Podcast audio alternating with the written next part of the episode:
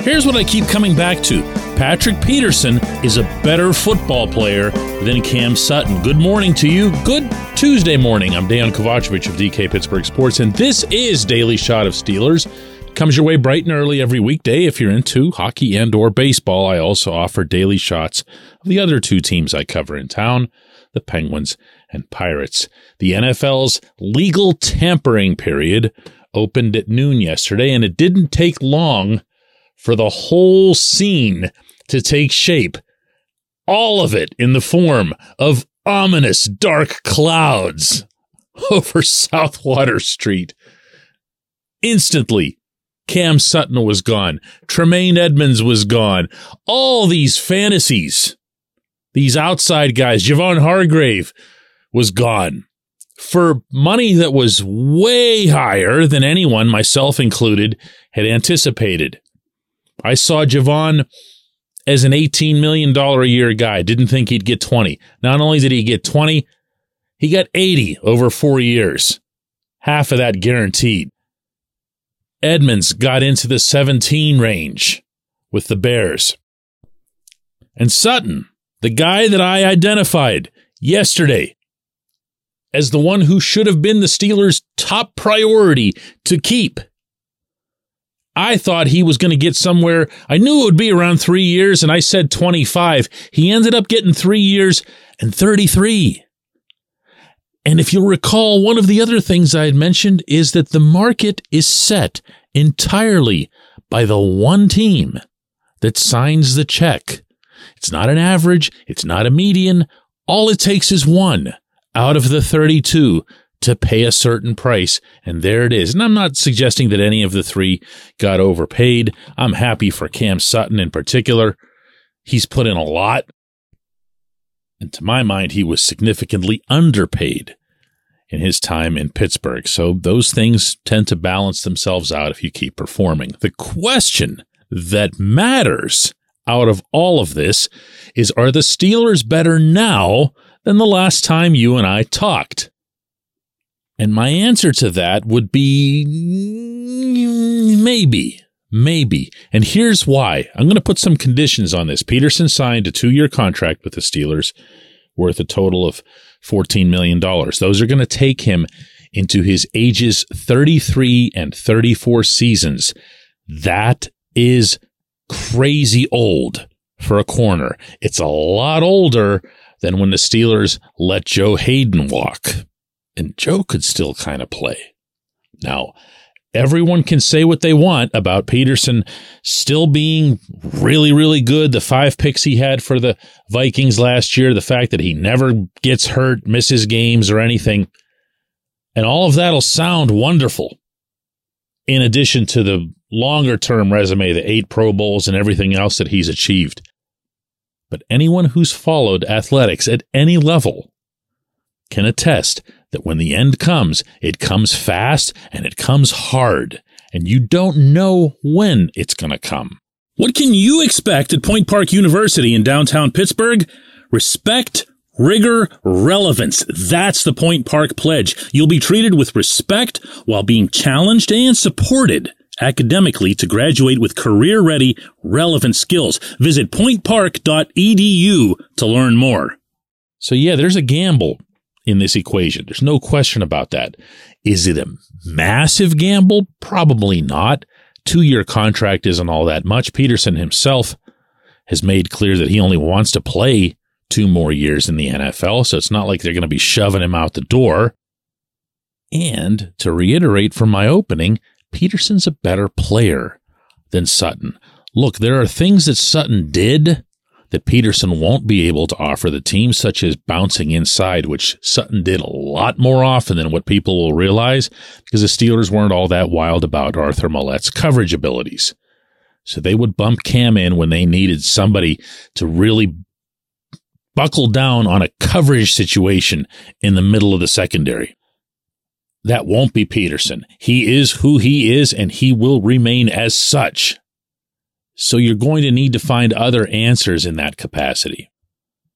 But when it comes to just playing that position, that spot on the football field, that outside corner, Peterson's a better player. for now.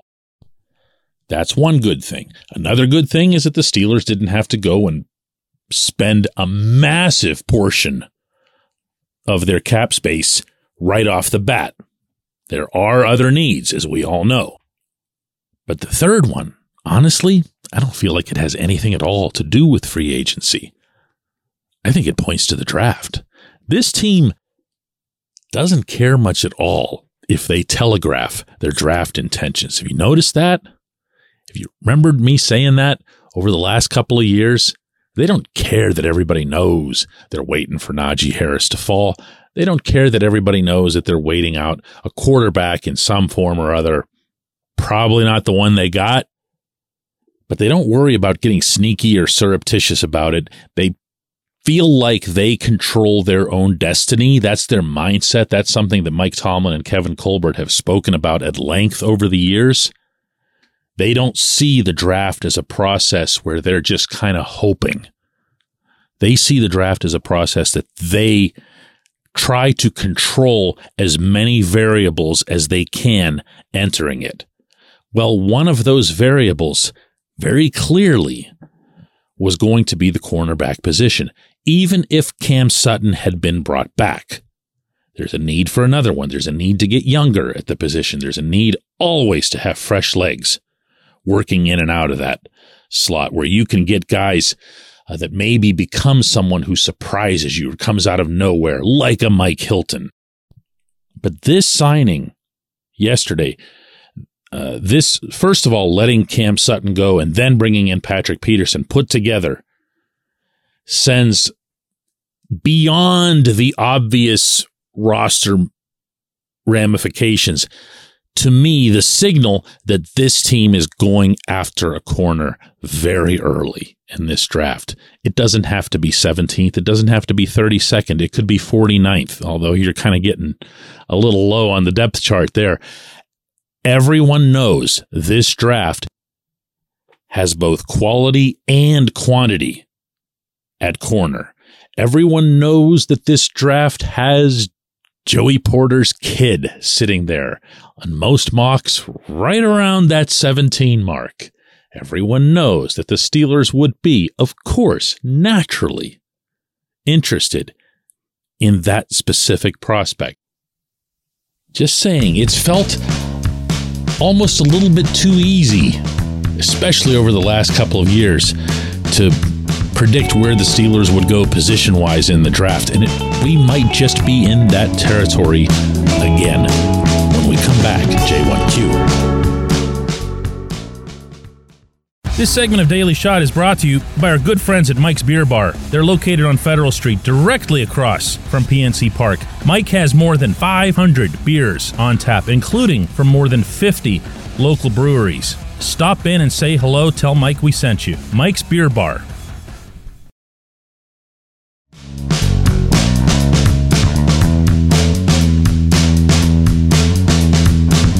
J1Q comes from Jeremy, who says two years ago everyone said the Bengals would draft offensive linemen in the first round. They already had a good wide receiver room, but the OL was bad. So, when their turn came, even though there were premier offensive linemen available, they ended up taking Ja'Marr Chase. Could the Steelers be in the same position with Jordan Addison this year? See, Jeremy, had me there. Like I was all into this. This is like a really cool scenario, cool picture. And you're, you're just, you're coming in through the back door with a question as a Pitt fan. I, I, I just ask what you want to ask. I say this all the time to everybody. Just ask what you want to ask. It's okay. We don't bite here. Uh, could it happen?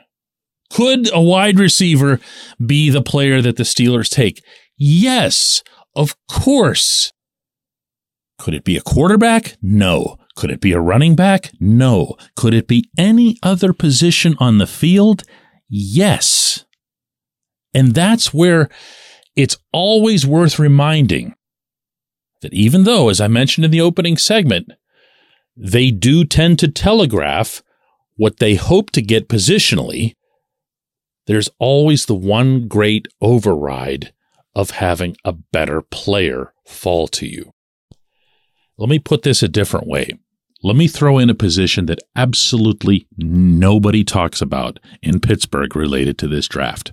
Just for fun, edge rusher. Okay? Hear me out.